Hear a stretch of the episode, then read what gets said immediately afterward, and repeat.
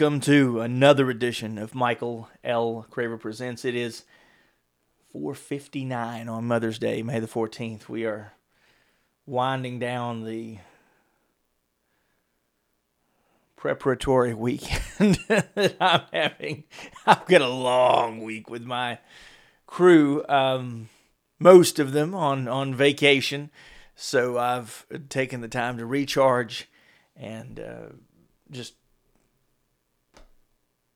have some quiet time, have some good music. Uh, say quiet time. Me and John watched The Pope's Exorcist last night with uh, Russell Crowe. That was its own reward. Uh, fun movie, a lot more computer graphics and things that I usually care to see, but. Uh, I've watched, uh, you know, a lot of those Conjuring, Exorcism of Emily Rose, and Annabelle's, and was the other one Insidious, and of course the original five Exorcist movies. The Omen movies are not necessarily of the same mechanism in the church, but it's all interesting to me. Some of that's loosely based on folklore, some of it's a way to what I would consider uh, get the message across that's in your book better than a lot of the buildings do on Sunday. It's great to go out and rejoice and sing with the choir and praise Jesus and do all the things you do with the, the little people. But sometimes you just need to scare the hell out of folks. And uh, the, Pope's Exorcist was quite an adventure in uh, trying to restore our um, belief in evil. As, as much of a paradox as that should be, if you believe, you you believe against evil, but uh, uh, recognizing the presence of evil may be a better way of saying it. But I I've been meaning to do this show, this podcast for uh, quite a while here. I've just been terribly busy with uh, work and otherwise, and you know, with little downtime I've had, I've I think there's this is Admiral Nelson's. There's some Captain Morgan's. There is New Amsterdam and Calico Jack is the other one. I just I, was on a kick with coconut rum, so I bought one from several different kinds uh, of uh, or several different brands, and I don't really consume at a rapid rate, so uh, that'll be enough to last uh, a sip or two a day, probably till the end of July or something. But um, maybe a little. I, I took some of this small batch bourbon and, and put a dash of coconut rum in it. I haven't haven't tried it yet.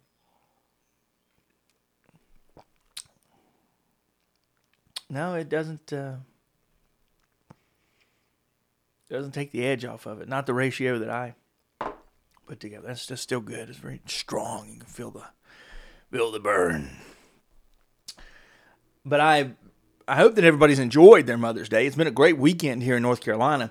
I know that um, the folks around me, um, several of my guys are on vacation, whether it's in Acapulco or whether it's in Tennessee, uh, getting away, far away, run, boys, and and they're not coming back uh, for another, I don't know, week or more, um, because they've earned it. And when when you've been with um, a, a, certain place of employment longer periods of time than others, uh, many companies uh, stack up uh, your benefits. So if you're in a place and you're, you're weighing out where to go and if you should stay, one of the many things that have affected uh, folks that I know are the ways that longevity means you get two weeks, three weeks, four weeks of vacation. So um, they certainly have tried to take advantage of that, and I do not blame them at all. I maybe I shouldn't say this publicly, but I don't take vacation. And now I had to last year, right? Because they didn't roll it over. Well, they do now. So the reason that companies don't roll over vacation, those of you who asked this question to yourselves or amongst your peers, is because if I earn $10 an hour in 2023 and I get to roll over my vacation to 2028 and then I take some of it, well, now I can get paid out at whatever I'm making in 2028. So I can make my vacation worth more dollars. I can miss work. I would have missed work at $10 an hour now. But in five years, I might be missing work at 15, 20, you know, whatever dollars an hour. So it's a completely different um, way of looking at it. From, uh, I guess if you're doing the accounting on it, you understand it a hell of a lot more because you're like, whoa I don't want to take it now, guys, and and let's get it off the books. I understand that. You wouldn't want some unknown quantity out there where you know there's a lot of people just stacking that up and then they're going to cash out one day. That's um, what many people call the run on the banks or or whatever. Where if everybody was to try and and do this, uh, it would be very unhealthy for the company. Um, that's why most places don't do that kind of thing. But uh, I'm glad to see people getting away, taking their vacation. Um, it's about that time of year where, in in my mother's side of the family, they'll start planning to go to the beach and other trips. Um, a lot of family up near D.C., Williamsburg, historical places on the East Coast. So makes for an interesting getaway. You go somewhere that's not part of your everyday community, but you see people who are in your family. So it's uh, it's a, little, a mixture of both worlds, a certain level of comfort that you might not have just going off somewhere strange. Uh, obviously, very different than those movies, right? Where the people go stay in the hostel, or you go down to Mexico. And this was one of the things that people were talking about uh, when they were planning their summer vacations. They said, "Yeah, you can't go to these faraway places because they look forward to not only taking your money by you being a tourist and overpaying for things, but if they can kidnap you and they can do some um, some evil, um, then uh, you know you could be in a very bad situation where you're out a lot of money or you know you could lose your life. So a lot of folks had um, war- yeah, that'd be a good word. Outright, they had warnings about where to go and where not to go on vacation, as opposed to uh, other things that I saw where it was like, hey, hey, you should go here because of this extraordinary experience that you can have. I know that a lot of folks want to be able to get out and go somewhere where the water is clear and the atmosphere is clean and the air is bright and blue, right? All those things the pictures remind you of. You watch these TV shows and they film them in per se paradise, you know, bachelor in paradise. It's expensive to go to some of those places, but many folks think that it's worth um, the sort of cleanse that it gives them. I know that my mother's big on this. Uh, speaking of Mother's Day, um, she's been many times to these underwater um, caverns and salt caves and things like that for a day spa or even an overnight experience because um, whether it's all in your head or it's not, but she believes and has firsthand experience of being able to rest and recharge, and that these extraordinary experiences where you, you know, let someone give your body a, a different kind of treatment and steam and hot stones and massage and facials and so forth. It rejuvenates many things. It unwinds not only a lot of your problems, but then it also gets you um, sort of replenished in a way that you just can't do. Number one, on your own, you just can't reach those areas. You don't have that kind of expertise with the body. Secondly, it's uh, something in your mind as well. It's uh, many people are of the belief that you get your dollars worth when you go these places, and then you'll run into guys who might be cranky and stingy with their money, like I am, who would say, "Wait a minute, how much is it? How much for this for this getaway to this place for one night or whatever it is?" Yeah, no. And I don't mean to be, you know, raining on anybody's parade, but there's experiences I've had where you know you go into these stores that sell that kind of mindset. Here, buy the green stones, and that means you're gonna come into some money. Like, uh, it doesn't work like that. In fact, if I pay you for the stones, you'll have my money. Oh, Michael, that's just harmless. Well, it's not to me. I look at those situations and I think about how uh, that is. It, it, it's how we end up in the situations we have in society where, oh, it's okay to have freedom of expression and let people say this and preach this and, and practice uh, whatever it might be, whether it's worshiping Satan or witchcraft or just because you want to let people do whatever they want with their hair and nails and elective surgery and that's where it becomes this very strange discussion. And I just start looking at it and saying, I am very happy for you to say that you have freedom of etc. Right?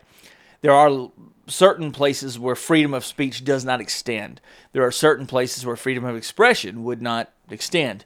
And so when you start to advocate for these sort of uh, creative interpretations of whether it's look, feel,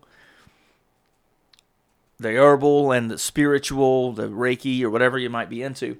Uh, those are on a different wavelength, but you know that it goes along with the same kind of uh, openness that people want in order to express themselves, whether it comes to gender identity or whatever those things might mean in your world. And there's a lot of folks who just don't believe in that kind of stuff either. They believe the same way religiously. This is what the Bible means. There's no other way to take it. It's literal, right?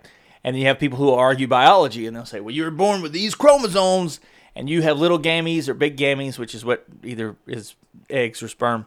And, and there's no change in that, which is absolutely true. So if you're is that where you're drawing the line in the sand? It's all or nothing because a lot of people are looking at it that way. There's other folks who are going to have some kind of gray area and say if you want to change the way that you represent yourself, just the same way you might change an occupation, an outfit, a wardrobe, a trend, then you're allowed to do that.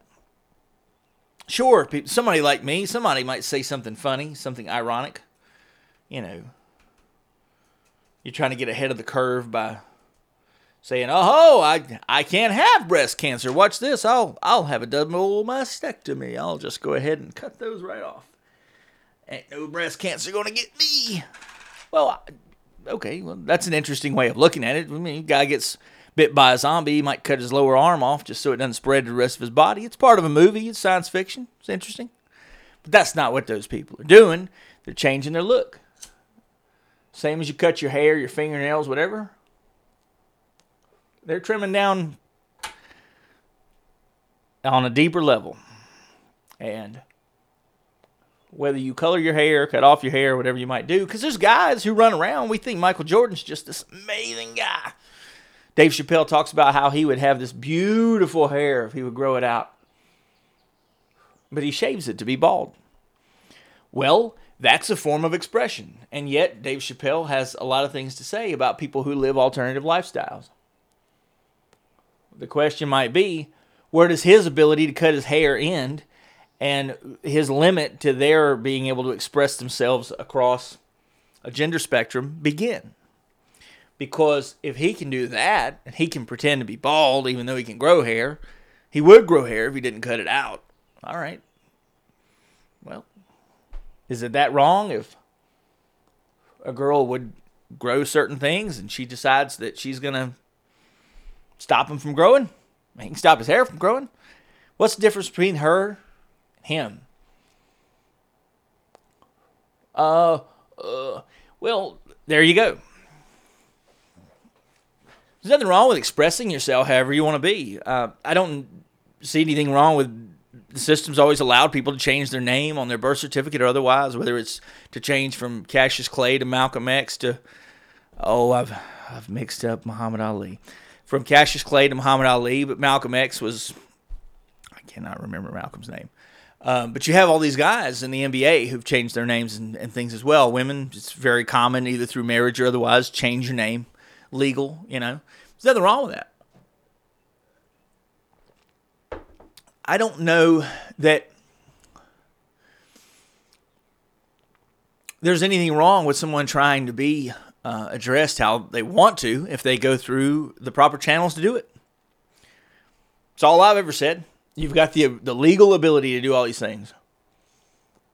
So, what the fuck is the problem? what's, what's the argument that you have with people being able to express themselves? Well, they're lying. I, I don't see them calling themselves a tiger and a zebra and a monkey and, and running around and saying, ho, ho me Donkey Kong. I, I've never seen the guy who permanently runs around in the monkey outfit or he took a, a shitload of steroids to be like covered in hair and now he's going to be the guy throwing barrels down at Super Mario. I, I've never seen that. A lot of folks want to fit in a certain trend, right? And there's people who dress like basketball players, but they're dads and they're at home and they can't shoot a free throw to save their fucking life. Does that mean he's some kind of trans athlete?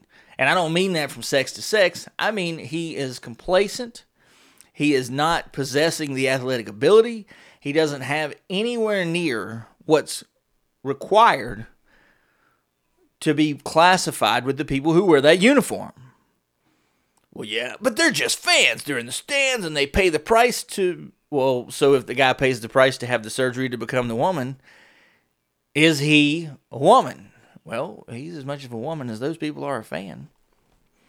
And if you acknowledge their right to express themselves as members of the audience, members of society, then what's stopping the other folks from being able to express themselves? If they're willing to pay the price and do things the right way. But that's good bourbon. But I do have a different set of feelings about people trying to pump things into schools. And we had this discussion years ago about intelligent design because they had evolution and there's science. They threw out creationism and then it became this ultimate battle of no, no, that's not right because intelligent design. Let me tell you something, folks. Modern science began 500 years ago. The Bible was written 1700 years ago. The Bible doesn't have science in it. You're welcome to believe in coincidence and the boogeyman and the four leaf clover and squeeze the goat's testicles and all that stuff that George Carlin talks about. There's nothing wrong with being superstitious. I've walked many times and tried to find a system to make life a little more fun for me. You skip over the cracks in the sidewalk, or I'm going to shoot 10 free throws. All right. I, I didn't make enough. I got to shoot 10 more. And it's just a way of creating a routine for yourself. That's really all it is. I'm not going to do this behavior. That becomes my law, my morality. That's part of the Ten Commandments. Coincidence that you don't kill people because you don't want to risk getting killed and you'd rather have a peaceful society. You don't need a book or a guy who sends a burning bush down a mountain with a stone to, to come and tell you, you know, just don't put yourself in uncomfortable situations. And we eventually arrive at these things anyway. That's the law of the land is, is really compromise. That's why we have a democracy here. There are many places in the world that have religious law, when they have doctrine that dictates policy and so forth, and that's become very unhealthy. That's why here we're supposed to have the separation of church and state. But those kinds of interjection, where you have people who take their absolute parameters for things, their boundaries, what I call barriers of entry, and they place them onto everybody, um, it really does destroy freedom. It takes away all of that expression and assembly and speech and all those things that anybody wants to have, whether I'm me and I'm, you know, a, a guy who's all the colors of the rainbow and he's male and female and every, it doesn't matter. It's supposed to apply to every human being. And I don't know why there's any debate going on about that. Are you allowed freedom of expression? Yes. Can you lie as part of freedom of speech? Yes. Can you be trans? Sounds to me like it falls into your freedoms. So, what's the problem? Are you going to change the First Amendment? No, we want, you got to change the First Amendment. Because what you're trying to say is they're not allowed to do that. Or you don't like that they do that. But it's all legal and it's constitutionally protected. So, unless you're going to change the Constitution, you don't have any grounds to start to have the discussion. You can argue about the science of it and say, well, that person is lying. And they might be lying as much as Trump's lying about his tax returns or the preacher's lying about what he did last Thursday. And, you know, hey, what are you touching? That's not the candlestick. You know, these guys that operate in the world, whether they're wearing a robe or whether they're wearing a prison outfit, whether they're a salesman, there's nothing that guarantees that people have morality and they're not doing depravious things. And I, I, have never understood why anybody thinks that if you police everybody and you don't let people fuck up, it's just going to make the world this um, assembly line of goodness. That's not true. Now, I'm not saying you want people and encourage people to screw up because obviously we have laws. We want you to wear seatbelts and helmets and like you to not shoot each other and prosecute you for attacking each other and so forth, right? But as far as expression and things go, uh, when people start doing outrageous things, it then will reverse the trend back in the other direction. That resistance to that will start to breed the difference between how we market items in the free enterprise system and how we develop whatever our culture is going to be. So you have renegades. I'm not dressing like it's 2023. I'm going to wear goddamn bell bottoms. Oh, okay. Well, just do that. That's that's fine. You want to dress like it's 50 years ago? Just party like it's 1969. But the reality is that they can create a demographic for that. As much as not educating and not paying attention to our kids has created this very strange uh, atmosphere when it comes to TV, when it comes to retail. You, you see shows designed for Adult Swim where people watch cartoons their entire life. Retail is now this uh, wild west where Linda and Jerry and Timmy and Billy go driving into this place and they buy something and they use it and they abuse it and then they want to return it. What? Who would do that? Who would have the gall to be doing such a thing? Hell, I've halfway smoked this cigarillo down in my hand. But I should call up Swisher Sweets and tell them it wasn't that tasty and they should give me a refund. Why? I made the choice. That's the risk that I'm taking. If I have a bad experience in the future, I will not buy or experience or promote their product.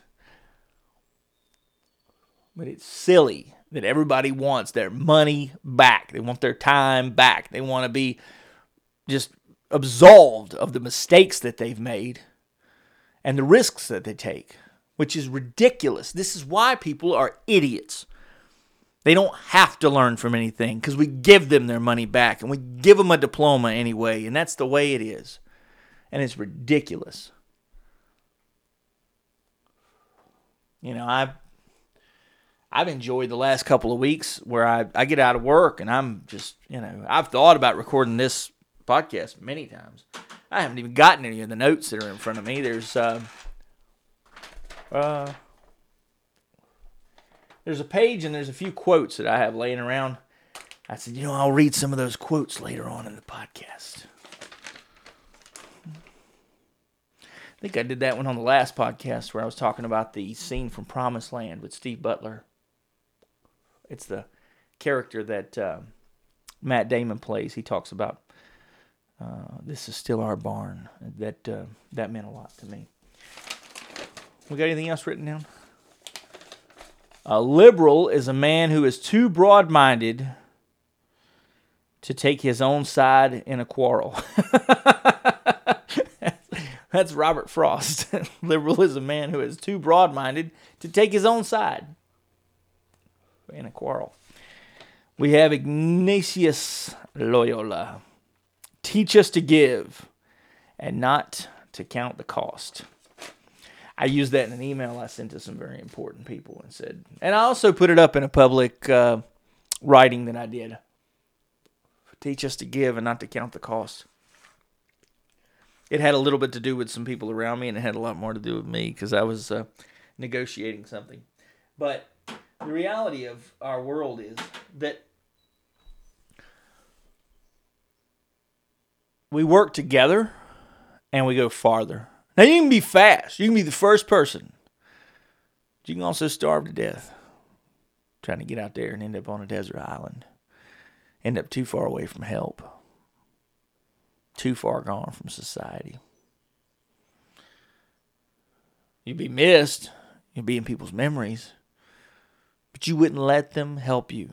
And that's something that we have really pushed in this country is that people can express themselves, they can make choices to the point that we cannot intervene, we cannot help them, whether it's uh, the, the states who have uh, supported. And Dr. Jack Kevorkian years ago was the guy, right? He would help people with assisted suicide.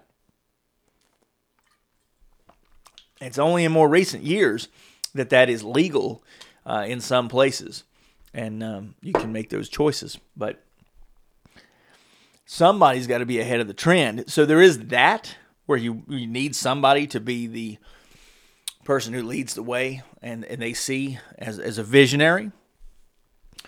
But there are also um, these unknown sort of checkpoints and markers that you pass. There are points of no return in your life where you've now got to wear that forever. And I've talked about this in previous episodes. You're an addict, you're always an addict. You know, you're a convict, you're always a convict. You're a cheater, you're always a cheater, et cetera, et cetera. People who I don't know why they don't believe in rehabilitation because we've now been born into this society where you can basically change any and everything about yourself, anatomically, biologically, and otherwise. But you can't undo if you had something on your criminal record or you went behind a girlfriend's back or whatever it is. Hey, wait a minute. He played guys baseball. He can't be a girl. He'll be a guy forever. Well, no, you can't do that because now he thinks he's a woman and that's what he wants to identify as. And so you must accept him. And Okay, so if the criminal thinks he's re- rehabilitated, do you always get to call him a criminal? Why? Because it's on the record? Then why can't you refute the other person's gender identity? Hmm. Suppose they had their criminal record expunged. Can you still call him a criminal? It could. And that's where the fun comes in because now you can say anything you want to say for the most part. You don't want to be slanderous or liable. You don't want to write or say something that's just completely uh, going to end you up in a Amber Heard, Johnny Depp kind of situation. But it happens. That's always the gamble too. Like, is the person willing to go through with it and um, use their resources to go, you know, get a piece of the judicial system to render a judgment against you. It's a long way to take that fight.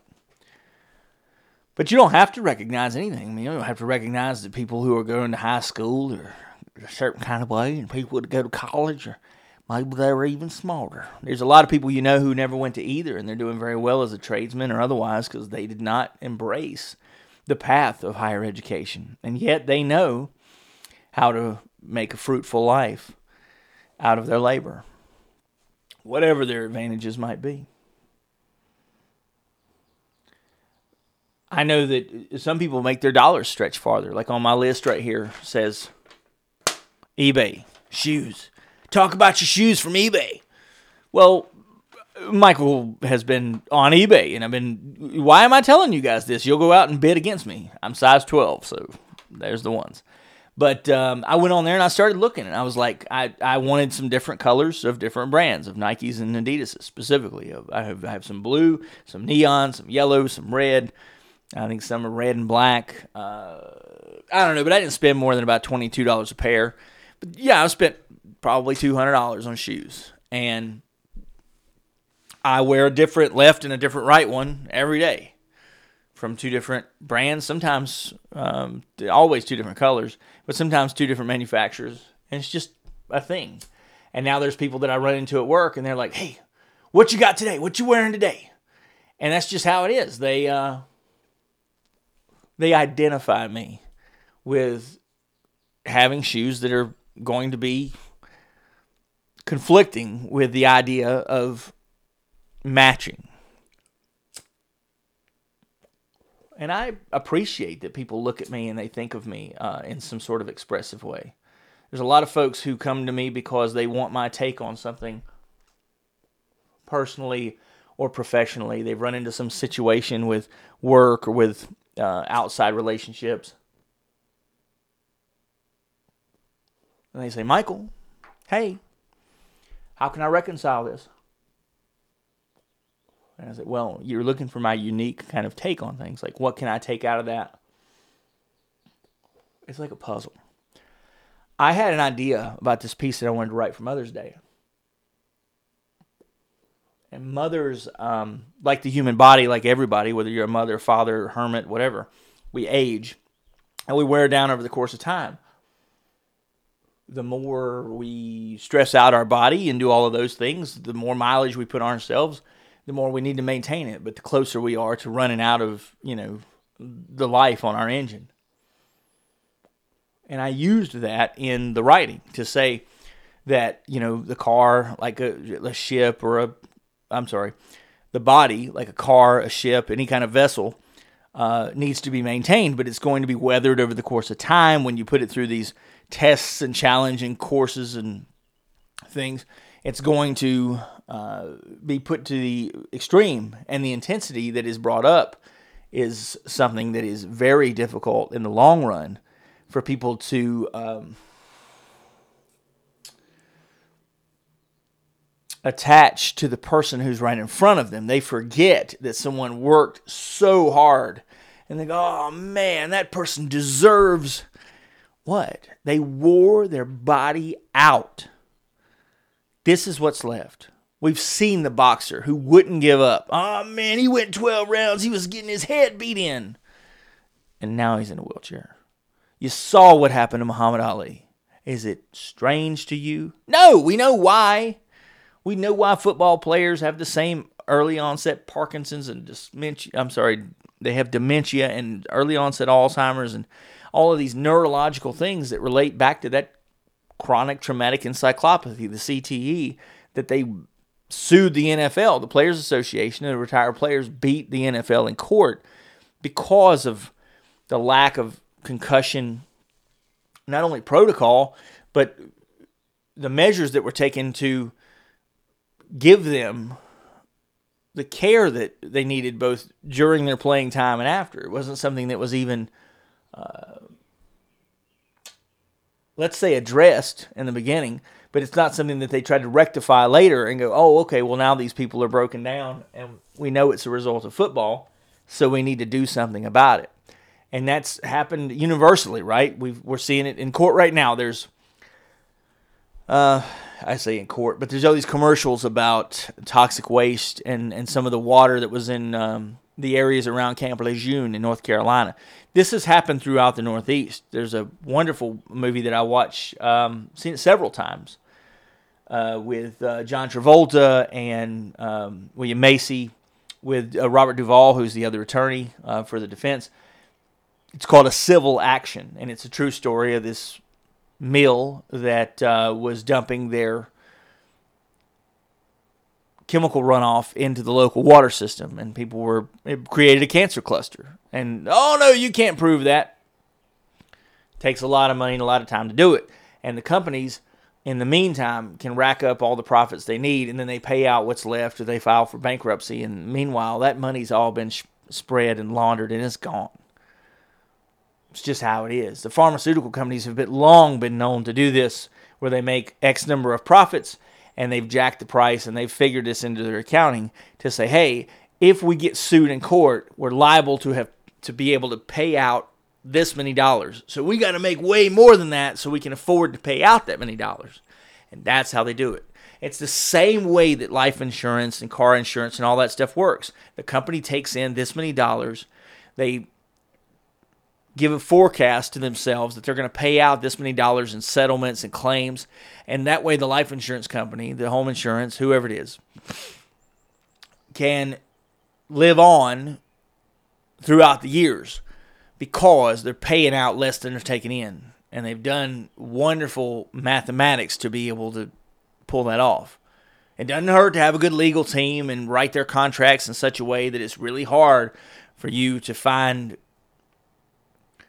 what you would consider to be an amicable solution to your problem, right? So you did business with them. Like, man, I don't like this company's return policy. I don't like that my car company doesn't pay this claim. I don't like, but it's always been in the writing. It's how they're able to make those mathematics work. They exclude you. They have a warranty on your television for three years because they tested them and they fail after three years. So when they give you the three year warranty, they're not worried about having to replace any TVs because they all last past three years. It's after that that they don't cover because that's when you're going to have to buy a new one. And why would you build a TV that lasts for fucking ever anyway? Then you can't sell people the next generation, the upgrade, and the new model TV. It's part of business. And that's how it is. The mouth-watering Big Mac with a savory filet fish and a tasty McChicken. My goodness, that looks good. You're making a McDonald's menu hack. Yes, a land, air, and sea. Oh, it's going to tip over. No, it's good. It's good. Very stable. Order the land, air, and sea by name, build it by hand, and hack the McDonald's menu. I'm surprised at how attracted I am to it. Ba-da-ba-ba-ba. I think that's part of the. You could fundamentally try to tie that back to the argument about gender identity and stuff that I was talking about earlier, where some people they just want it to be the way it's always been and everything's covered. You were you're like this, you're always like this. When you make a mistake, you're a criminal. You're always a criminal. When you're an addict, you're a lifelong addict. They make you admit it. Hi, I'm Michael, and I'm an alcoholic. And you always have to say that, no matter how many years. I was an alcoholic in my twenties, but I ain't drank for a while. Uh, Michael, you're fucking seventy. Uh, well, yeah, maybe I've aged three and a half times over, but I'm still an alcoholic. Like, are, are you though? Because I had this argument before. If you get fired and you don't have a team to give instructions to, you're no longer a coach. If you're not drinking copious amounts of alcohol, how can you still be an alcoholic? Well, doesn't that seem strange to you? Once you leave the zoo, you're no longer still at the zoo. This is the beauty of English past, present, and future tense.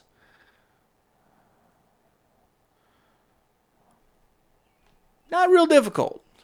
I was doing that. I is doing that. I'm going to do that. Which one is it? I I'm beyond entertained at watching some of these things take place because it's the most basic concept that's taught in the middle of K 12 education. And whether people have forgotten it, atrophy, they didn't pay attention and take it with them to start with, whatever it is, the lack of process is what leads to these situations. Didn't do their homework. Yeah, I didn't do my homework. Not ready for the pop quiz. Oh. Now here's that same guy 20 years later. He's trying to return something at the clothing store. He's been wearing it for three weeks. It's outside the return policy. Well, I know that was the return policy. Yeah, you didn't do your homework. Is this a trend that you're carrying over from high school? Uh, uh, it is. you know. It's people who are not absorbing, they're not trying to increase their aptitude and their wealth of information. I've always talked about this. The better, the more accurate the information is that you have, that's when the most wonderful decisions get made. Coincidence, I talked about earlier. Yes, you could blindly make a lot of decisions and maybe they'll work out. That's a coincidence. You know? Sometimes it's it's this weird indescribable chemistry. I brought I bought a new computer. Um I don't have the model information in front of me. But anyway, it's uh it's a it's a Hewlett Packard. I wish I could tell you more. It's a, a TX something with you know, it's got like a 500 gig solid state drive and a 2 terabyte tower and I put it on a payment plan, right? That computer would have cost a lot during COVID or otherwise. They went on sale because people stopped being in the market for a new computer. With inflation the way it is, it's just not something people can do. It was one of the last things that I just needed, or you know, I was I was running around the corner where a computer was going to have to happen if I was going to continue to write, to do my podcast, and otherwise, because the tower I'm recording this on, and I'm looking at my feet because there there's two towers, one underneath each monitor. Um, this one I'm I'm very sure is also an HP uh, because I stay loyal when it works, and and this one's seven or eight years old, and it keeps giving me the blue screen and whatever. So if you hear this podcast and you're from Hewlett Packard and you're feeling awful, you guys are welcome to troubleshoot the computer or reach out to me or whatever, and uh, and have a discussion about something you'd like to have happen. I'm happy with the products. I'm happy to pay for them. So, just saying, if you want me to give a more resounding uh, experience, I, I don't think that's going to happen. I'm a truthful guy. I mean, the reality of it is, I've had wonderful experiences with the tower I've already had. I don't remember making any upgrades, but I've used it for a tremendous amount of watching streaming stuff and, and listening to music, recording the podcast. The kids have played games on it. Like it's done everything we wanted it to do. I'm not changing the world, and I'm not going to be in some science fiction movie where I'm doing elaborate um, uh, games with the people from V for Vendetta or whatever. This is not me. I use it for what I consider to be very rudimentary, basic purposes. Now, recording this podcast through the system and the hardware that I have is not the easiest thing. Neither is it to um, put the con- the computer under a lot of stress because I have two monitors, and usually I'm watching something on both, or I've got you know, there's a lot going on at any given time. That's the reason I have two monitors. It's not because it, it looks a certain way, or oh, it's big and I can't read. It's because I wanted to have more space to have more going on at the same time. I love multitasking.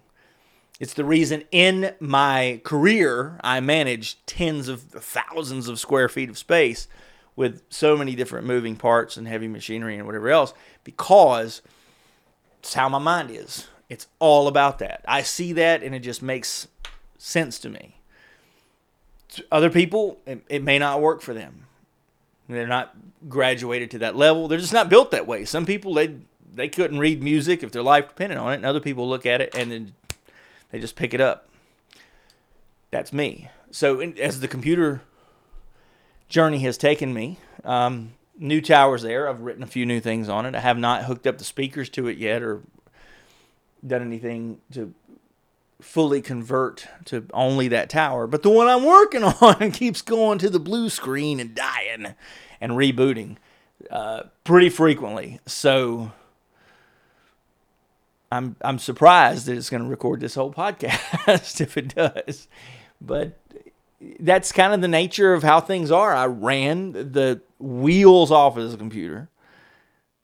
I worked from home and used it just constantly, like 12, 15, 18 hours a day. And so it, I have more than gotten my money's worth out of it. I would, you know, all day long, I would stamp, I would sign, I would endorse, I'd do a sponsorship deal for free for Hewlett Packard. They wonderful uh, longevity that I've gotten out of everything. It's just time for another one. Um, that's how it is. What else is on my list over here? What is it? We're 45 minutes in, then it won't be in the beginning, it won't be in the end. We could just throw that in here. Um, I, I did put some uh, some dating stuff on here. Um, that's true. There's a new vampire piece that I wrote for my website, the new Mother's Day piece that I wrote for my website. Um, yeah, I'm getting ready to light this cigar. Cigars and smoke are written on here. I've been using the fire pit quite frequently. I tell you, it's kind of close to the back door. It's not 15 feet away, so I leave the door open and go in and out. Well, the house smells like smoke for for days afterwards. So if you have your building, you're going to use a fire pit. I highly recommend you closing the door. Maybe even taking a fan and tilting it, you know, 30 degrees or whatever, and, and trying to blow the smoke away from wherever you live, just because.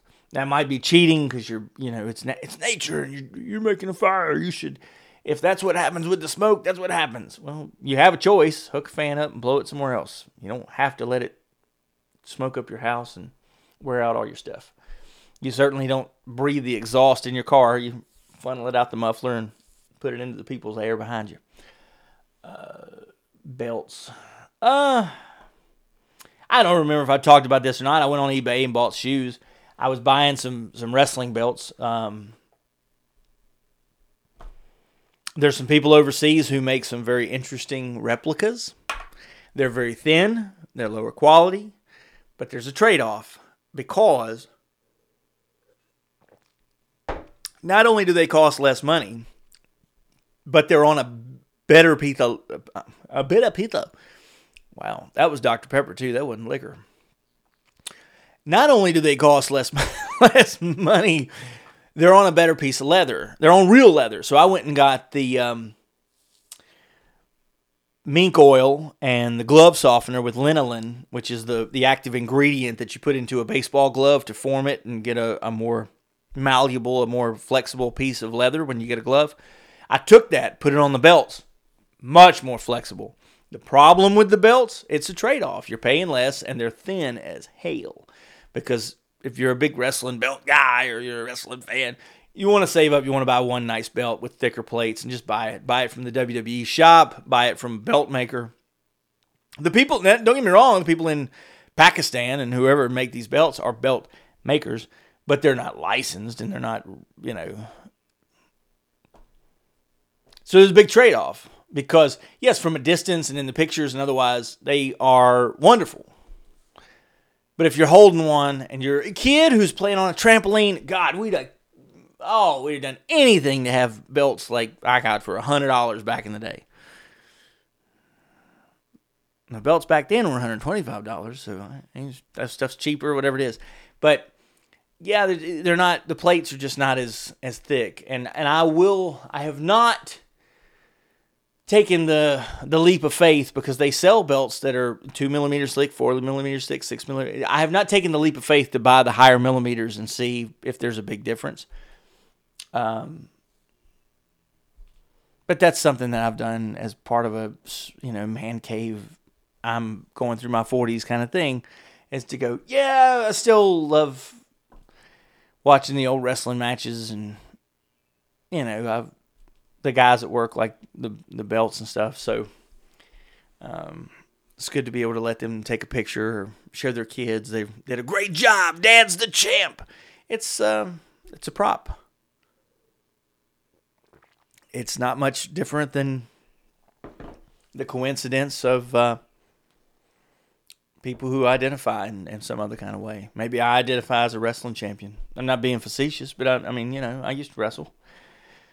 Still tell people I'm the champ. I never lost it. It's my belt. I bought it. Who was I cannot remember. That's in a movie of some sorts. That's not yours. That's not yours. It is too. I paid for it. And you know, so uh, it's an interesting argument.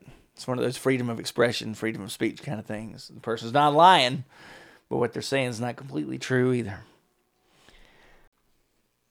I think that's sometimes how I look at the note that I have here about being infamous. You know, there are there people who come up to me um, from time to time. I get that sometimes more in a given week than uh, than others. But hey, I've been listening to your podcast, and I'm like, oh, well, thank you for spending your time. You know, listening to whatever I have to say.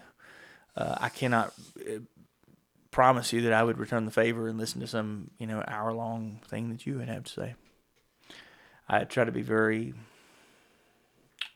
square with people when it comes to this stuff because when people have spoken to me about being single and otherwise, I mean that's one of the very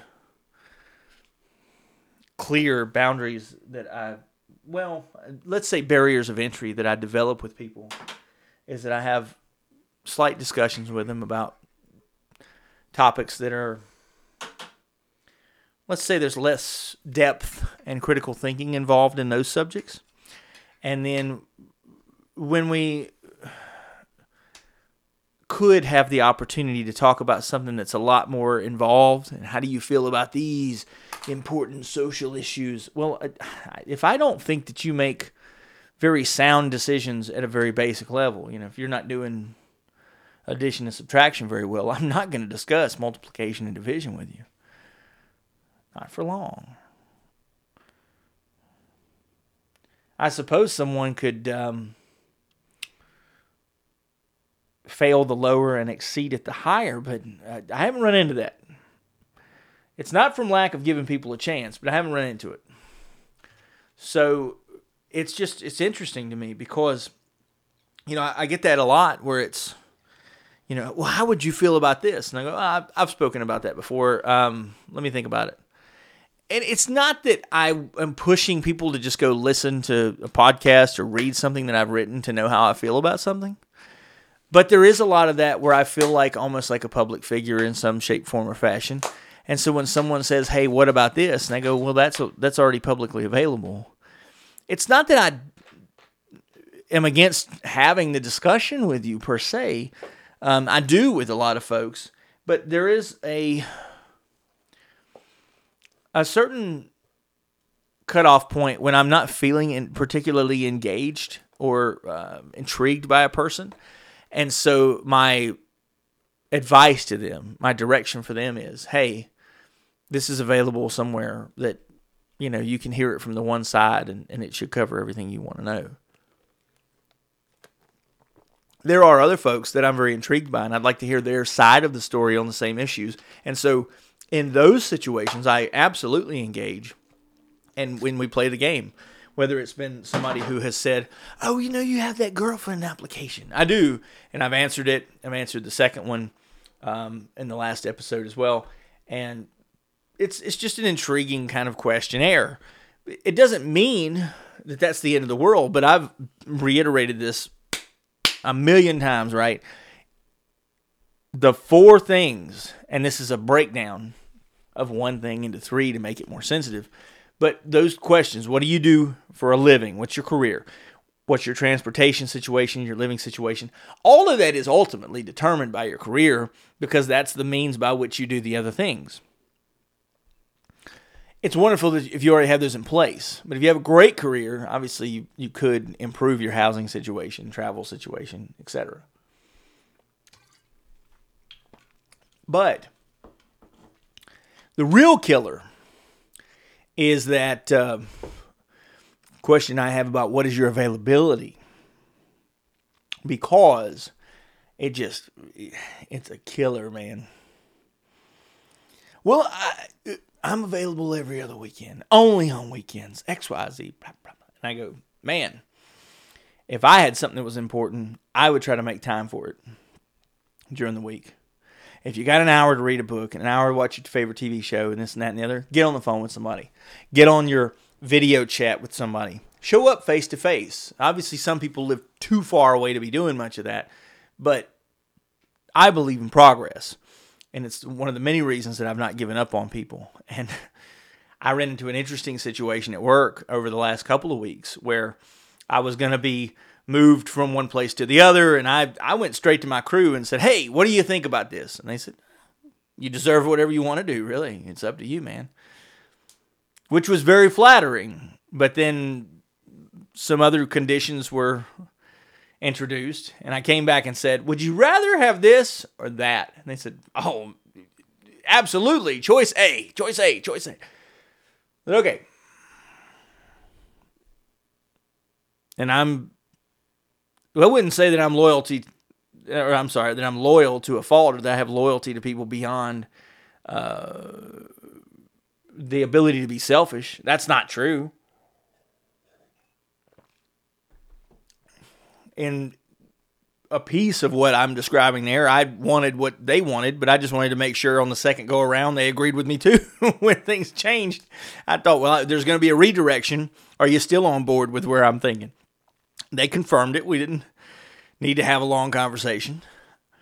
I'd like to be on the same page with my team. I'm sure if a coach and, and a team didn't get along, it would be very ugly when it started getting down to the, the, the difficult games they need to win or to get through the playoffs.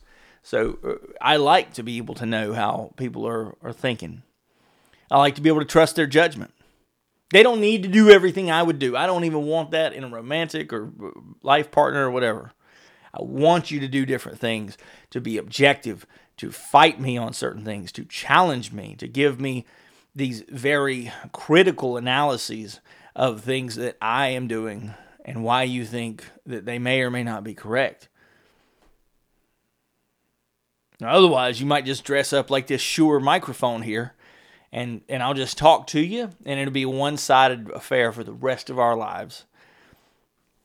But I genuinely value having someone who brings an interesting life and, and different personality traits to the table so that it's uh, requiring me to be uh, someone who is universally equipped to deal with situations, no matter how they go. Um, I'm pretty broad in the spectrum from which I can sit back and be able to handle things. That's important to me. It's very important to me. When I've had conversations with people who think that you know certain things are like an act or whatever. I go, you just don't know like how many things I've done for the for the story. I've done that when I've been dating, when I've been intimate with people. For otherwise, like it's it's just sometimes it's just stupid. But you talk stupid, you know, nonsense with people. Yeah, well, I'm the best, and okay, but when it's time to prove it, I, I was the best. Coke with coffee. We blended Coke with rich coffee for one very good reason. Your afternoon pick me up routine needed it. Simple as that. Coke with coffee. I've not always been the best in every situation in my life there's been a lot of things that I am very well aware that I have a very good chance of being the guy in the competition in front of me. And one of one of the ways that I choose those competitions is because I excel at those things. You should do things that you're good at and you love. It doesn't make any sense that's right. I didn't win the gold medal in shuffleboarding. Why? I don't give a damn about shuffleboarding. Like, why would I? It, it, it doesn't challenge me and it doesn't intrigue me. And I cannot see throwing some kind of unbridled passion that I don't have into winning. And even if I did win, it wouldn't mean that much to me because it's not something that I consider interesting. Let me ask you a question. All right. Do you have a photographic memory? I don't know. I just kind of remember, you know. I mean, how do you remember your phone number? You know, you just do. Well, have you studied organic chemistry? A little bit. Oh, just for fun? Yeah, for kicks. Yeah, it's so much fun studying organic chemistry. Are you mad? you completely lost your mind.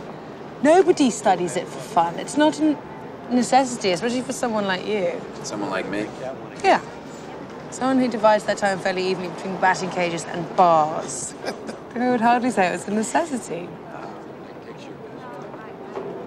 You know, there are very smart people here at Harvard, and even they have to study because this is really hard. And yet, you do it so easily, I don't understand. I, I, I don't understand how your mind works. do you play the piano? I want to talk about this. No, I'm trying to explain it to you. You play the piano? Yeah, but All right. So when you when you look at a piano, you see Mozart. I see chopsticks. All right. Well, Beethoven. Okay. He looked at a piano, and it just made sense to him. He could just play. So what are you saying? You play the piano? No, not a lick. I mean, I look at a piano, I see a bunch of keys, three pedals, and a box of wood. But Beethoven, Mozart, they saw it, they could just play. I couldn't paint you a picture. I probably can't hit the ball out of Fenway. I can't play the piano. But you can do my OChem paper in under an hour. Well, I mean, when it came to stuff like that, I could always just play. That's the best I can explain. And that's one of the problems in the movie Good Will Hunting. I've used that over and over again. He just he sees things and they make sense to him, even though they're at a very high level, and he's you know eccentric with his uh, talents and what he can do for you know the mathematical world. He doesn't consider it challenging, and so it's not intriguing to him. He's not blown away by the opportunity to do these otherwise extraordinary things, and that becomes a problem for the people around him because they're like, "Hey, hey, you don't realize that." Well, there is something to that from a communicative um, perspective where they need to let you know, and from a community perspective where you know you have the ability to take something that is easy for you. You have the ability to take and move things into a realm that they've never been in before to increase what we see as the potential of maybe even humankind. Maybe you really hate making electronic cars, Elon Musk, but we need you to do it because nobody else can do it as good as you can. And so there's a certain level, sense of duty that you should have to your people um, that plays a factor in your pride and your choice of love for something that you're pursuing. But that's, I- don't see where that holds true with regard to you know like personal relationships when people have spoken to me and otherwise that you know I, that is one of those things that's extremely subjective and, and selfish and egotistical where I you know I am not going to settle into these situations where uh, yeah I, I would definitely take this person from this uh, life that they would have and, and upgrade it you know, five times, ten times to where they wouldn't be stuck like this or they wouldn't have, you know, this ceiling to their happiness. And they'll be with me and they'll be like way happier. They'll be able to travel where they couldn't travel with somebody else. They'll have um, a good handyman around the house where the other guy they had is not a good handyman. Somebody else wouldn't rub their feet. Somebody else wouldn't give them temporary epilepsy while you're being wild and crazy in the bedroom. But that doesn't mean that it tests me. Now, what's the other side of that equation? Shouldn't I be in a situation that's going to push me to a higher level as well? Hmm. So there's a compromise to that that I think, and I operate by the principle that it works both ways. I'm certainly willing to trade that off in some shape, form, or fashion if you are a person in my life, professionally or otherwise, that is testing me on a regular basis. You bring situations that are unresolved to me that are fresh. I've not already handled them. It's not one of those, oh, that's situation 536.7. Uh, yep, it's, it's in the blue book on the shelf over there. I already got that solution. I already handled that problem because I've seen too many of those. And don't get me wrong, people uh, come to me with the same problems all the time. Mike, hey, hey, can you do this again? No, because I taught you how to do it last time. I understand that physically some people need a second set of hands to pick something up, or I might be stronger than you, or younger. Or I've got more energy because you stayed up all night, whatever it might be. There are wild factors into those situations where you know uh, you, you got to stay in practice and i think that's absolutely true. I think that if you are in a position of leadership you need to be in touch with the jobs from which your decisions rain down upon them.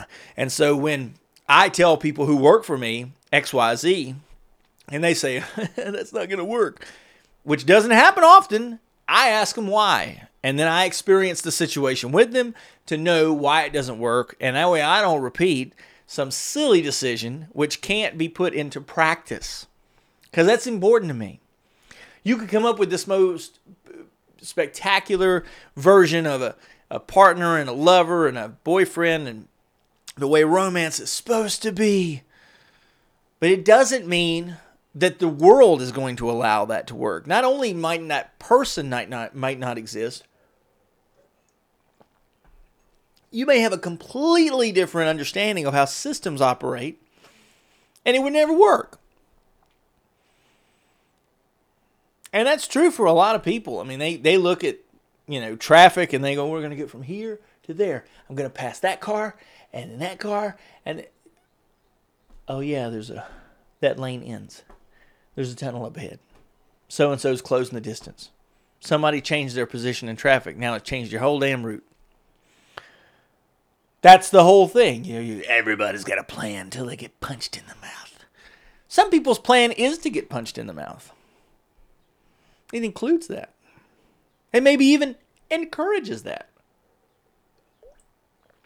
And there's nothing wrong with considering all the possibilities. Now there is such a thing as doing too much homework and then, you know, never getting anywhere. That happens too.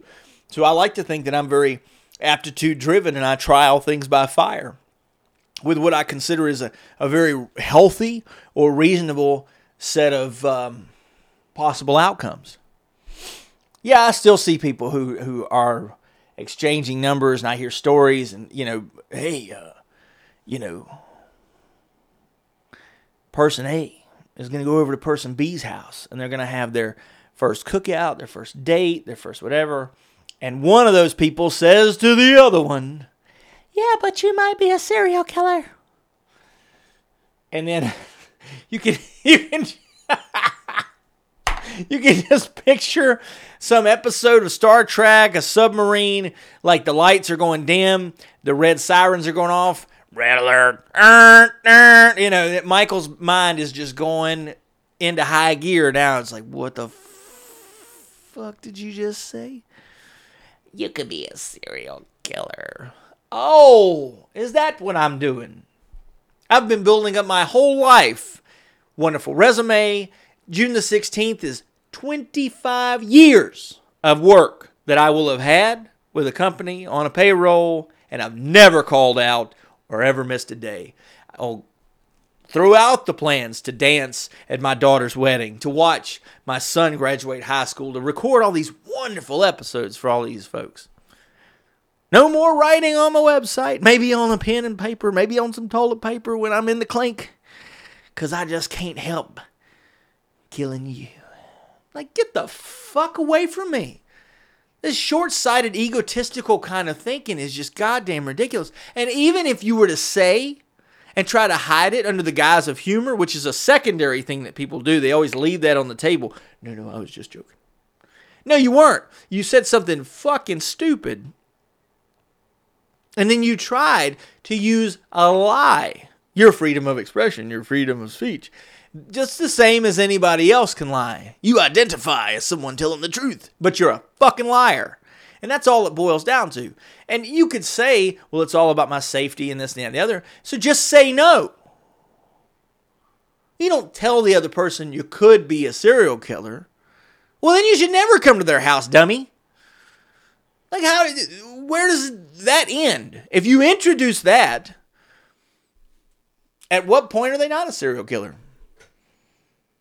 Do you have some special friend that's high up in Langley and he's going to be investigating him from the FBI? You're hiring a PI? You're going to do it privately? Like, where are you going to disqualify this serial killer thing that you've now brought into the discussion? You can't. It's not funny. It's not realistic. It's fucking stupid. People do that, though. They introduce all kinds of crazy labels so and so doesn't allow such and such behavior in the classroom. Oh, you're not doing that because I'm a certain uh, demographic or gender or whatever. They, you know, no. They're not doing that because they think it's something that is an act, a behavior, some sort of process. It doesn't belong in the classroom. Doesn't matter who did it doesn't belong. That's their discretion. And that's what that's called. You come into a store, you want to return something that's been used and torn up and everything else, and they say, no. Yeah, but it says, I promise you, almost everybody's return policy is written in such a way that there's discretion. They could tell you no. Most of the time, they tell you yes. Most people are courteous. Most people are not going to bite your head off the way that I will. But I identify as one of them female insects. You know, the ones that are praying mantis or whatever, they have sex with the male and then they bite the male's head off and kill him. You say something silly to me, I will be happy to give an articulate evisceration of the situation and walk away. I'll show you how important you are, you selfish piece of shit. Like, just walk away. There's a lot of people who are going to say a lot of dangerous things to you. They're going to try to give you a label. They're going to say something that puts you in a, what you might consider to be an uncomfortable situation. The same thing that person was bringing up. I don't know about uh, having a first date at this place, that place, somebody's house, whatever. Fine. Say that you're not comfortable with it and decline it in a classy way. Give an alternative. Jon? Brie, any idea why we are in a fridge? Well, I'm Brie. Yeah, I'm Jon. I know, but you're Jon who? Jon Hamm. So we're Brie and Brie and Ham. Ham and Brie. I get it. And Hellmann's. we're dinner. Well, with Hellmann's, all these leftovers can be anything. Is that Pete Davidson? Uh huh. He really is everywhere. I'm gonna eat you guys. You guys are really delicious. It's, it's weird. Hellmann's brings leftovers to life. Pretty simple. Well, here's my FBI file. Just wanted to share that with you. All right, I'm not a serial killer. When are we having our first date at my house? Uh, uh, mm, uh, well, I was just being funny. Uh, we can't really do that. Then say that. Be clear. Be transparent. You never know how prepared the other person's going to be when you try to say something foolish. And I would never try to um, disguise something accusatory as being funny. In order for something to be funny, it needs to be plausible, possible, likely even. So if you say something wild to somebody, make sure it's on the higher end of being able to be proven or otherwise believed as being true. Most of the time, it's not. And that's what keeps me from having the same sense of humor from people. I make up very interesting things at work because they're, they're very plausible, very believable scenarios, whether it's about politics or the world or, you know, a, a case we're working on or whatever it is. So it's for me, you know, I, I like things that are sometimes unlikely, but they're very realistic. It could responsibly happen. I'll give you an example of a responsible surprise that uh, I don't know. It just it brightened up my life. Uh, 14, uh, 21 days ago, 31 days ago, 31 days ago. So was my birthday, and I'm working because I don't take my birthday off.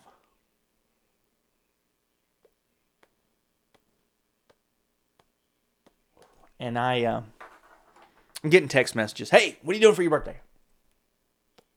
Here's my brother, big executive. What are you doing for your birthday? Here's my dad, retired last December. He wants to know what I'm doing for my birthday. And my mother had messaged me, who I think is not working now, but um, she was like, "Hey, we'll go get dinner. Me and your brother, we'll, we'll go get dinner." Mom and Dad divorced in 1996, so it's always separate plans, and that's just kind of how it is. And uh, at some point in the day, my mother said, "Well, your brother's got to be on this, you know, conference call to Hong Kong, so he um, he's not going to do dinner today. We'll we'll figure out another day. Maybe go ahead and, and get back with your dad and see if he can, you know, save tonight." I said, "Okay." So I says, um, "You know, Dad, you know they pulled out. What are you thinking?" He says, Well, what do you think about the Mexican restaurant at 5 p.m.? I'm getting off at 2 that day, so I took a nap. I was at the Mexican restaurant 5 p.m. And uh, I'm pulling in the back of this parking lot, which is the Mexican restaurant's at the other end of the shopping center. So as I'm driving down the road, excuse me, cigars had better days a little more. It's not as tasty when you get to the the nub end of it. So if you're a cigar smoker, you could keep that in your budget to where um, you only smoke cigars like down to the label or whatever, and then throw them away. but if you like your money like I do, um, it's an interesting debate. Um, would you rather get the cancer and smoke the cigar all the way down to where it's crap, or would you rather throw it away and, and waste part of the smoke? so back to my birthday. My father says five o'clock. I drive across the street to the Mexican restaurant. Now it's it's through the back of this shopping center that I enter, and I'm driving down the lanes. And there's I don't know twenty lanes because there's a postal store and a grocery store and a pizzeria and some other stuff. And I'm approaching the Mexican restaurant. And as I'm getting closer, about five rows away from the restaurant, I see my mother's vehicle. And I was like, what? That's crazy. And I got a little bit closer and I see this God bless America electric vehicle that my brother drives. I said, "What? Now that's fucking cool." Now there's nobody else at the restaurant at this point. It's just mom and, and my brother. We get out of the car. Hey, how you doing? Big hugs, big everything. Go inside, and uh, we get seated, and we say, "Oh well, maybe we should have got a bigger table because, uh, you know, your dad, and then he's going to bring his." He's been married for you know more than twenty years to his his uh, second wife uh, you know, we should get a bigger table so it'll seat all five of us. He pulls up and comes in by himself because they have a new grandbaby. Uh, my stepsister's has got a. Oh, he's. I think five months. He's beginning of December. I wish I remembered the day. I think it's I think it's December the fifth. Um, and there was only four of us, and I was like, nothing else even had to be said. And we spent like two hours in the restaurant talking about nothing, nothing special. How's your job doing? This and that about the world, this and that, current events. Uh, we had fixed uh, a garage door issue uh, uh, at, at somebody's house. Some other things were, you know, just just general topics of discussion. Nothing landmark, nothing. But I uh,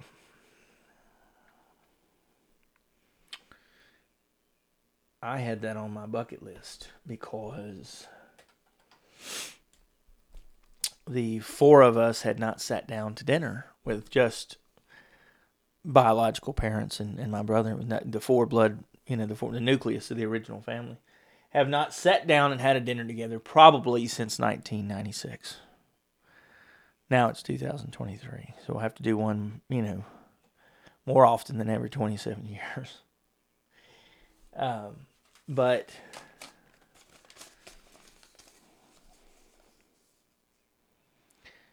I don't know that it really means anything. It's nobody's, you know, it's not like parents are getting back together or anything like that. It's just one of those things where it's like that seems like an unlikely situation. People want to see the Seinfeld reunion. They wanted to see the Friends reunion. They want. It's one of those things. It's like, man, wonder what if. That's always kind of been the story of my life. I'm the guy who knows what if. I'm really, I'm willing to risk the what if. And um, this has probably been the best year I've had for you know that kind of thing for professionalism. The kids are doing good from from all accounts. So um, I was reading this. That's got to be from Jordan Peterson because the, the the one below it is is is there. This other quote that I have written here. It says gratitude is a virtue that should be practiced.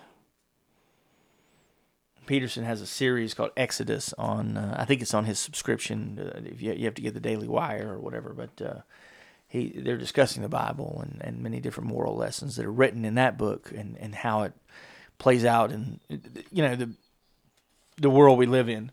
Most of it's coincidence. It's like, hey, there's a story where this happens. You and me could pick out a movie where the same fucking thing happens. Doesn't happen to you know only in the Bible. It's happened in a million stories. Happens in Hansel and Gretel. You know, Little Red Riding Hood, whatever. And he said uh, he said to them, gratitude is a virtue that should be practiced. That people are not thankful enough. They don't help make the world go around. He was speaking about a sense of self, where if I am Michael L. Craver and I am nice to other people, all I'm really doing is being nice to myself. All I'm doing is putting good energy out into the bubble. And I've talked about this in other episodes, but how big is your bubble? You only care about yourself, you care about your, your, your family, your town, your street, your world, whatever it might be. And, and the more that you put that good karmic, is it karmatic? Karmic. I had to go look this up. Karmic, because I kept trying to say karmactic, and it sounded, you know, it's like, that's really weird. It sounds cold, doesn't it? Like Arctic. Um, it's karmic. So you put this wonderful karmic energy out into the world around you, and you do it to the people around you. Some known, some unknown. Obviously, the people you know, you more predictable results. But the more that you do that, the more they're going to be nice back to you, and that's just you being nice to yourself because you're you're feeding off of a system that you know is gonna. You water the plants because you know they're gonna bloom. So that is you taking care of the plants. Well, it's you taking care of yourself. The, the plants are an extension of yourself. The people that you're doing these wonderful things to are an extension of yourself. Self is an abstract idea. It's a it's a concept, right? So the sense of self is not just me and my body and my DNA. It's the folks around me and what makes up yourself. Well, I rely on other, other people. It takes a village. You know, you don't raise your kids alone. It's the school teacher and the baseball coach and whoever. So that's an important um, idea for people to embrace. I got ready to say it's an important distinction, but that would be silly because it's distinction is where you start drawing boundaries. I, I think that when it comes to self like that, maybe there are no boundaries. Obviously, there's a certain level of like it starts to fade away once you're just nice to the people, you know. As a routine, that I mean that's great, but some of that is just going to get lost, you know, out into the air, and it's not going to come back to you. Uh, what else is on my on my list here? Oh, I said something earlier about having the fire. Yeah, uh, smoking the cigars and, and, and being over the, the fire pit that I that me and me and Dad built and otherwise has has really. There's days where it's it's it's rough on uh, your throat, your eyes, your allergies, the sound of my voice, like you know, sound like I've been fighting fires out in uh, California. I never remember this now. It's the California wildfires. So it's the Santa Ana winds. Maybe that's what it is, the Santa Ana. And then you have the El Nino is down in Gulf of Mexico.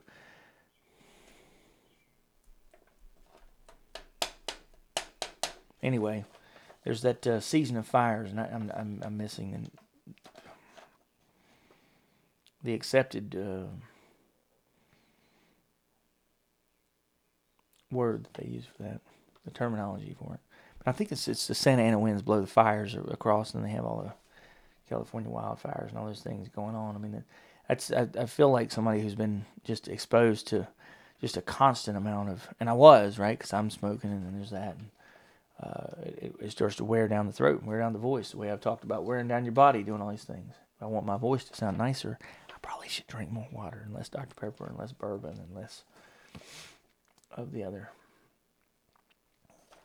harsher things that uh, go down my throat. Wait a minute, that substances, harsher substances that go down my throat. Perverts. Um, let's see. We talked about the new HP, and the belts, and the shoes. I've got volunteer on here. I've, I've, I've been just look out in your community. Obviously, all the medical centers, but there's the, the rescue mission is a wonderful place that I've volunteered.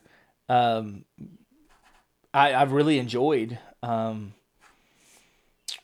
the time that I've spent like that. But I grew up that way. You know, I was helping my father was a carpenter build people's houses, which they're for hire. But also, we went to Carolina Cross Connection, which was a church youth movement that uh, they still do this. It's it's like Habitat for Humanity, except it's child labor and it's illegal. Um, I guess it is. That's what the courts say. but anyway, you go off to the the Christian. the, that sounds so wrong. The Christian work camps. but you, you, you uh, there's a collection of churches who meet at a campground and they volunteer with an adult to go off with supplies and help someone and learn kind of a trade in doing that. They have every right to refuse to do it. It's not forced labor.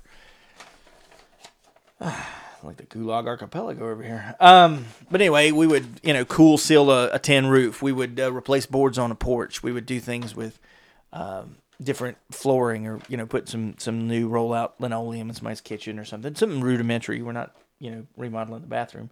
But uh, I, I volunteered doing that stuff when I was younger, and I've always looked at it like it's something wonderful. I love watching things take shape. A friend of mine is uh, taking over a new re- uh, piece of real estate and, and wants to develop it into this business. And I said, you should take pictures and you should show people the place as it is now, take some business as it is now, and then have, you know, stages and have even a grand reopening in six months or a year uh, where people can see the evolution of it. And they're like, no, I want it to be perfect from day one. Well, then it's all downhill from there, dumbass.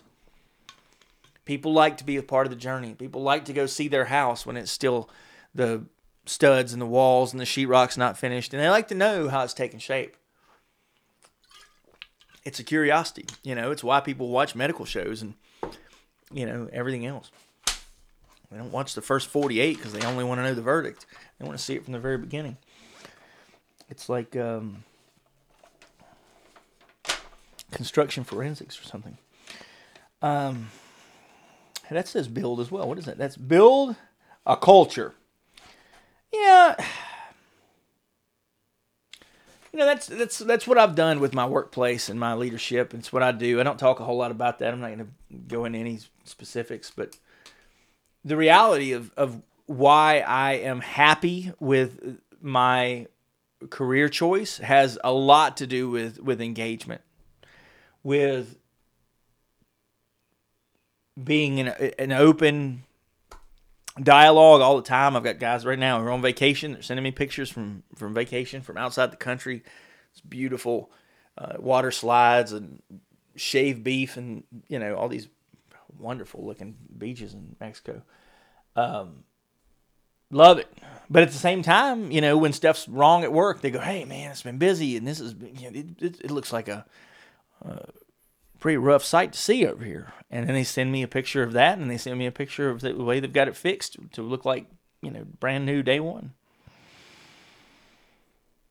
It makes me happy. I take that and I put it online. Sometimes it helps those guys get rewarded because there's a documentation of the process where they were and where they took it. Just like I was talking about, you know, I, you want to take a business and you want to go from here to there, show where it was, show where it's going. You might even take some of those pictures and put them on a wall somewhere in some sort of a uh, triptych or something where you have like this, the, you know, the three stages of, you know, here's how we got it, here's what we were doing, and here's the finished product kind of thing. Then people know, you know, how far your journey really was, to what depths you had to, to go to be able to accomplish these things build a culture. Yeah, and not just the texting and the talking, but we obviously have all learned each other's senses of, of humor. We stumble over a lot of things that are just insanely funny. Um, that's that's a paradox, isn't it? Insanely funny. Probably shouldn't say insanely funny because that makes it seem like uh, somebody's got a mental illness. They're very funny, um, and part of that evolves into these spins off these catchphrases, which lead back to the humor. It's the key word that opens up the old humor, you know, like telling somebody if they're British. Um, but that that is it's a very important piece of how I operate during the day and and how I've maintained this very interesting reciprocal uh, sense of self. Right, I'm proud of them; they're proud to have me as their boss, and it's the dynamic that we have. It's our sense of self. It's our culture that we've built with this wonderful respect and pride for each other. There are things that we disagree on and we get mad, but it lasts just a little while. We just need to show the other person we're mad and then we let it go. It's just, it's how we're built. Um, it does. And, and I use, and I'm not going to go into a lot of detail about this, um, but I use uh, LinkedIn, which is a wonderful corporate networking place if you don't use it, jump on and use it. Um, very, very rarely do I share anything about the podcast, but I do put stuff up about writing and a lot of other uh, professional things here and there. Um, I went over the being infamous thing. I heard your podcast. Did you? Thanks. Tell somebody so they'll spend some sponsorship dollars. Um, my essence is not an act. no, it's not.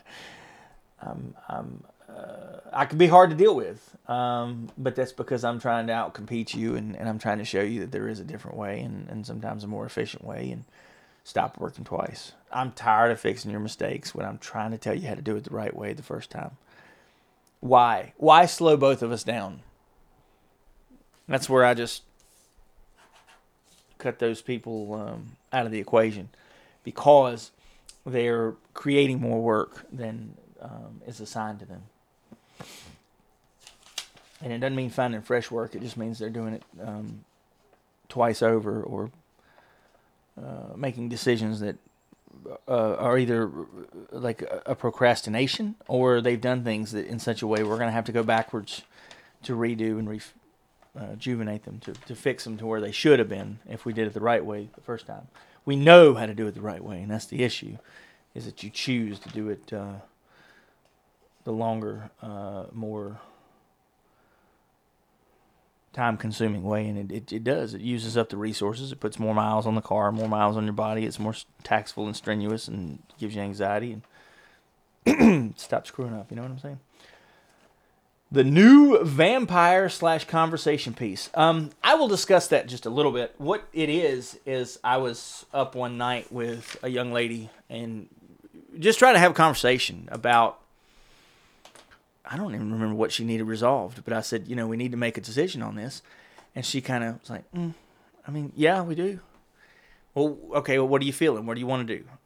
What do you want to do? You know, and it became this game that led into no answers and then silence, uh, or let's say non answers and then no answers. So we dropped the end. So no answers as the last thing. You know, there was like this mediocre kind of, I don't know, uh, and then it became this kind of, um,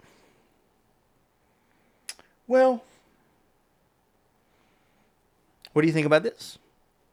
What do you think about that? Person didn't engage with me, didn't speak back. That's how it was. And what came of that was that um, went the other person went to sleep, and I started writing. It's just it's usually how one of these articles happens. It's it's because something is unresolved. And one of the most important parts of this is that it doesn't matter what the, the subject was. It's how the uh, the process takes place, which is where I differ from a lot of people in, in how my mind is uh, prioritizing things. I'm all about the process more so than, you know, let's get through this one thing. No, we got to fix the system, is what we got to do. And so I, I wrote this piece. Um, I called it, I've got my blog open here. It's called The Refractory Vampirical Ideology the refractory, which I thought was very clever. I, I, I, went through and looked for you know some different words, but I, I wanted to, to make sure that the word vampire or vampirism was very clear because I thought of that process more than anything. That you have uh, me, uh, person A, is fully engaged in trying to resolve a situation, maybe even for person B. It's person B's dilemma. They're the ones that you know need to get, get this resolved and get some help but they're unwilling to help themselves. They're unwilling to engage in the process. And so you have this um, this very ugly point in time where when they disengage, it starts to destroy the fabric of the relationship because you have a person who's trying and a person who's not trying. And what's so important about the the um, give and take of this is when you're putting your resources, your time, your heart, your body, your soul, your you know your skills and your intelligence and all that stuff to work, it's really difficult to sit back and watch someone else uh, not do what they can. Not saying everybody's got equal equal skills, but if it was a group project and we've got to turn in a group project, nobody wants to have that weakest link slacker kind of guy who just gets credit at the end, but he didn't contribute. And that's what the what it's all about. And so I, I looked at it and I wrote this article and I started going back and forth with how do we describe it. And a large part of what I said is you never know when someone is um, hurting, disturbed, is having these um, wicked places that they go in their mind. And so you're going in there and you're trying to you're, you're trying to, to give them some light and, and be a helping hand. The the visual that I wanted to to create or that I put into the, the piece of work that I did was to say that when you go in to help someone who's in these dark places, you're dancing. You're doing a dance together. You're holding them, they're holding you. You're you're trusting them, you're you're trying to guide them, but they're holding you too. They're holding your interest and everything. Um, and I likened it to dancing on this almost this, this black hole, this quicksand like dance floor, where in their mind you got to keep things moving so that you reach a solution that you you don't drown in this ugly misery that they have because if you if they allow you to become discouraged and I, I know in the in the never ending story they, they have a, in the movie the movie of Atreyu and you know reading all this stuff with Peter Falk from Columbo and all that stuff right the the nothing is what's coming through wiping everything out much like that, much like the black hole, whatever else. Um, it's I called it vampirism. Here's this person who wants you to help them, to engage, to do for them, but you need them to reciprocate what's going on. They need to contribute too. You got to do the dance. And because you want them to be better, you want them to not only enjoy this process and, and come up with something that's a good resolution, you want them to be in better shape for the future. That's the whole point of it. You know, you do somebody's homework for them, then you're always going to be doing their homework for them because they don't know how to do it alone. And I likened it to this dance in this dark place, quicksand under your feet, whatever. And when you stop dancing, when when you stop holding hands and you, you break and you stop moving, you start to sink. They're not only in a dark place in their mind, they've pulled you into that dark place too. Now you were a person who was in good faith and in good spirits and you were trying to help them. Now you're just as just as frustrated and as pissed off and you just are also feeling like you're part of a losing battle. They've already felt like they're part of a losing battle that they've lost, perhaps. Now, what is the old saying? Misery loves company. Now, they've spread that to you. Because that kind of idle hands or the devil's work, you know, all that kind of stuff, that, that it's very contagious contemporaneous kind of, of, of thing where you know someone looks at it and, and in terms of apathy and complacency and, and just stopping and stalling and it's the most frustrating uh, thing in the world to be you know you're, you're sitting there in traffic and you're like but we could be yeah if you got out and walked or you did it yourself but you're waiting on traffic and everybody else to move with you and, you, and then you can move along with everybody else with your partners in this case, you, you're trying to, to dance. You're trying to get to a some sort of amicable uh, resolution. You want an outcome that the two of you can agree on and be happy with and engaged, and, and everybody's had some contribution. But in like in the case I was in, the other person just completely disengaged and went silent, and I just decided to write about it. Say this is awful. This is what happens when that happens. I didn't spend a great deal of time worrying about it or, or you know being in some depressed place like the other person was. It's it's not my nature. I like to try to explain it and, and write it down and, and maybe they can read that or, or, or maybe I'll I'll have the story that I could tell to them some other time. But it's it's me giving my uh, editorial or my TED talk or my lecture or whatever uh, on what I think happened in that situation. I try to do it with very fun language and, and say it in a way that you know you can picture it in your mind and you can feel the the kind of uh, tug of war that I'm trying to play with your heartstrings and stuff like that.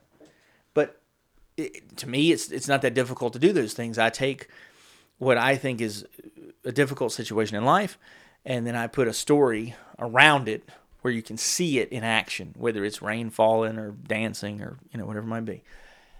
That's just my way. Um, I I think that's a complex way to tell stories for most people, but for me it's it's rather easy because I just look at it and I go, here is the logic behind that, and it works in other places in the world because logic to me is universal. So if you tell me this is what works, well then I should be able to pull your logic, your, your method of doing things out of this situation and put it into other situations, and it should work because that's good logic. Should work. Doesn't mean it always does. But, you know, I, I thought it was a very interesting piece. I really enjoyed it. There were some people who told me that they had felt the same way and, and this and that and the other. And I, I, I don't like that in some shape, form, or fashion because it's great that I can communicate that and you can tell me that I've very clearly um, described something so that it's uh, a way for you not to feel alone. You know, you've been through the same thing. But there's another part of me that hopes that other people are not going through the same thing. It's a very unfortunate set of circumstances that you don't want to find yourself in. It's like you know, it's here's a lesson to be learned. Here's something that not only did we need to resolve the situation from the original conversation, but we got to fix the system. We Got to trust each other. We got to keep moving. We got to stay engaged. Whatever that means for our communication. But you're going to find yourself in a lot of places in life that just land you with a um, a partner that doesn't move with the same tempo. They don't have the same moves. You're you're out of rhythm and, and you don't mesh well together. And I, I think that's absolutely uh, an accurate description of how I have experienced uh, trying to find anyone in terms of a, of a life partner or otherwise. Know, I dated the, the same person for a very long time who, I mean, the article's written about her, but I, I, the reality of it is that no matter how many books she read or anything else, that's not how she. the way I did it and the way that she did it were, were very different speeds and different tempos, and they just it, it didn't make very good music. No matter what kind of emotional attachment you have, or you know your your sheer will of force or, or whatever to try to stay in there and and and things could work in a very uncomfortable way, right? That you know, uh, well, it'll it'll eventually work, not at my speed, but at her speed. Is that what you want?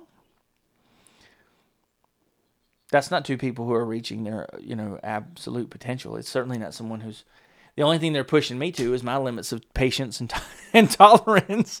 It's got nothing to do with improving, you know, my, my skills in a variety of other areas that I would really like to thrive not only uh, for my partner but as an individual. And if you're with someone who's not, quite frankly, as as uh, intellectual as you are, if they have a whole different educational background, or they're more emotional, or you're more logical, whatever that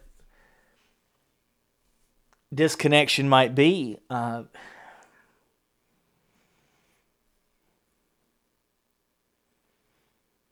It's it's uh, more trouble than it's worth. I mean, the risk versus reward, the the return on your investment. I mean, you pick the the cliche. It just doesn't happen um, at the same level of uh, happiness that maybe you hope for. Maybe there's nobody else for some people absolutely could be true. We get so far apart and everything else that you know we're outside of that community, and and you know I've I've been very open about you know not wanting to engage with a lot of people or feeling like I'm a an answering service or something. Oh, you want you know what do you think about this and this and this?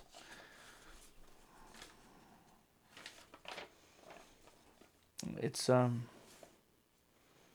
it's difficult to think about being in situations where you just absolutely love someone who is um, in a position to be able to destroy you and that's the that's the vulnerability and whether it's intentional or not they may or may not even know this and that's part of what can really really fuck you up in the head is that you're with someone who they don't even know what they're doing and they don't have the first inclination or or want to go about fixing it. That's there's the scariest part of it. And you can have those conversations, but you remember the first step in any process. If they don't give a fuck, game over. What is the other term that I have here? I have unavoidably engaging. I covered a little bit of that. You know, I wear red Nikes and what, what did I wear this week that was so odd? I wore the red Nikes and the blue Adidas and a white Nike with a I think like a turquoise Adidas. Uh, on a different day, I wore a blue Nike and a white Nike um, and a yellow Nike. But you know, I, I like mismatching the colors and, and just being a person of diversity. It takes a bigger budget to be able to do that. Anybody who's arguing with you is is a fool. It took me twice as much money to make these shoes not match. How dare you pretend that this was a mistake? I'm just not a very good guy for people to throw um, problems at. I feel like it's it's like uh, people who are the really difficult drivers. And you know they abuse their cars, they abuse the roads. They they're the reason we end up with potholes. But for people like that, you got to go back and pave the road twice. You know what I mean? It's got to be tarred and retard, smoothed over again. Why? Because you have to do it with kid gloves and extra caution and all this silly approach to the world that makes things far more wasteful. Instead of you building up a tolerance, you want everybody else to be weaker. And and that's not a world that I live in. I just I don't I'm I'm not going to agree with you and I'm not going to operate that way. I'm not saying that you can't try to do that. You can. I started the podcast by saying this uh, outright.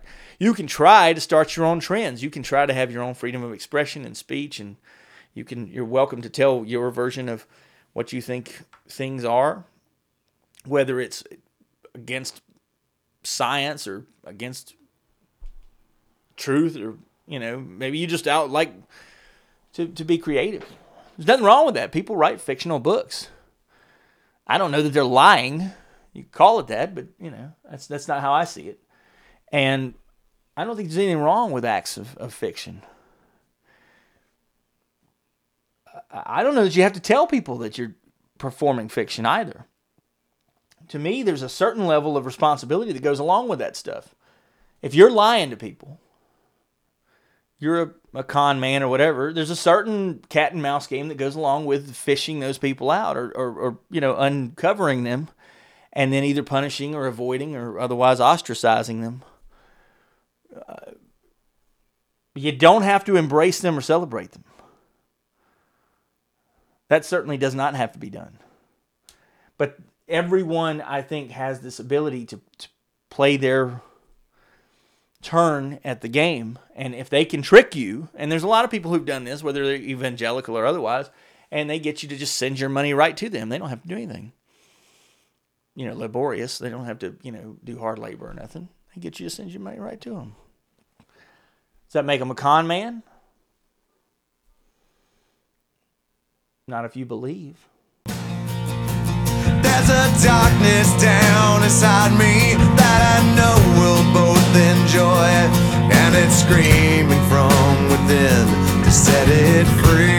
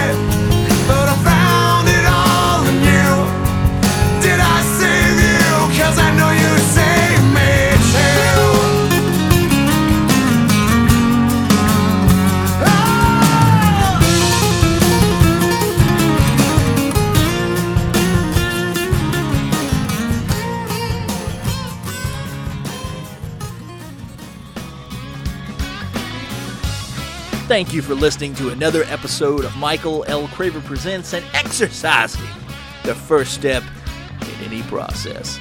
Feel free to like, subscribe, share it with someone. It's on every streaming platform from Stitcher to iTunes, iHeartRadio, Pandora, Amazon Music. Well, ask Alexa. Play Michael L. Craver Presents. Enjoy your day.